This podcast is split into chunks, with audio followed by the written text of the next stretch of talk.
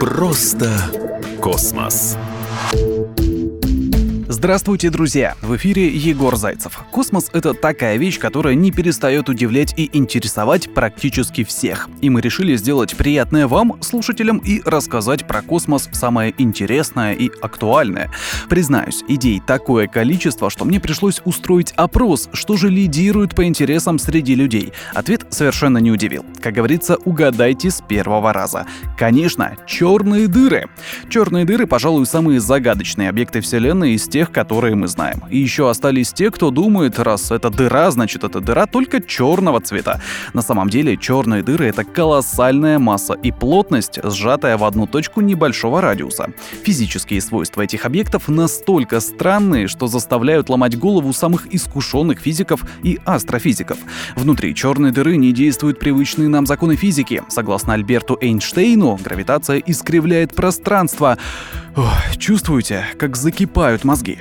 Массивная звезда, которая израсходовала все топливо, может превратиться именно в тот тип сверхплотной материи, который необходим для возникновения подобного искривленного участка Вселенной.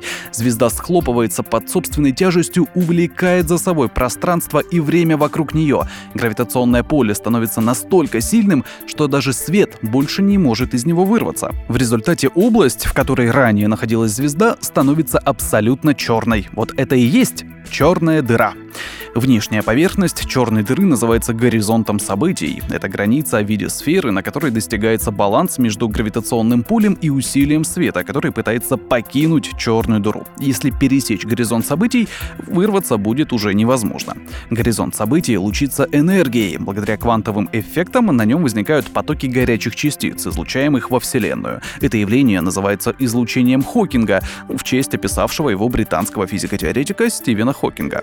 Несмотря на то, что материя не может вырваться за пределы горизонта событий, черная дыра, тем не менее, испаряется. Со временем она окончательно потеряет свою массу и исчезнет. Никто не знает, что именно ждет человека, попавшего в центр черной дыры. Иная вселенная, забвение, задняя стенка книжного шкафа, ну, как в американском научно-фантастическом фильме «Интерстеллар», ну, это загадка. Но обещаю вам в следующем выпуске порассуждать, что же все-таки с вами произойдет внутри черной дыры.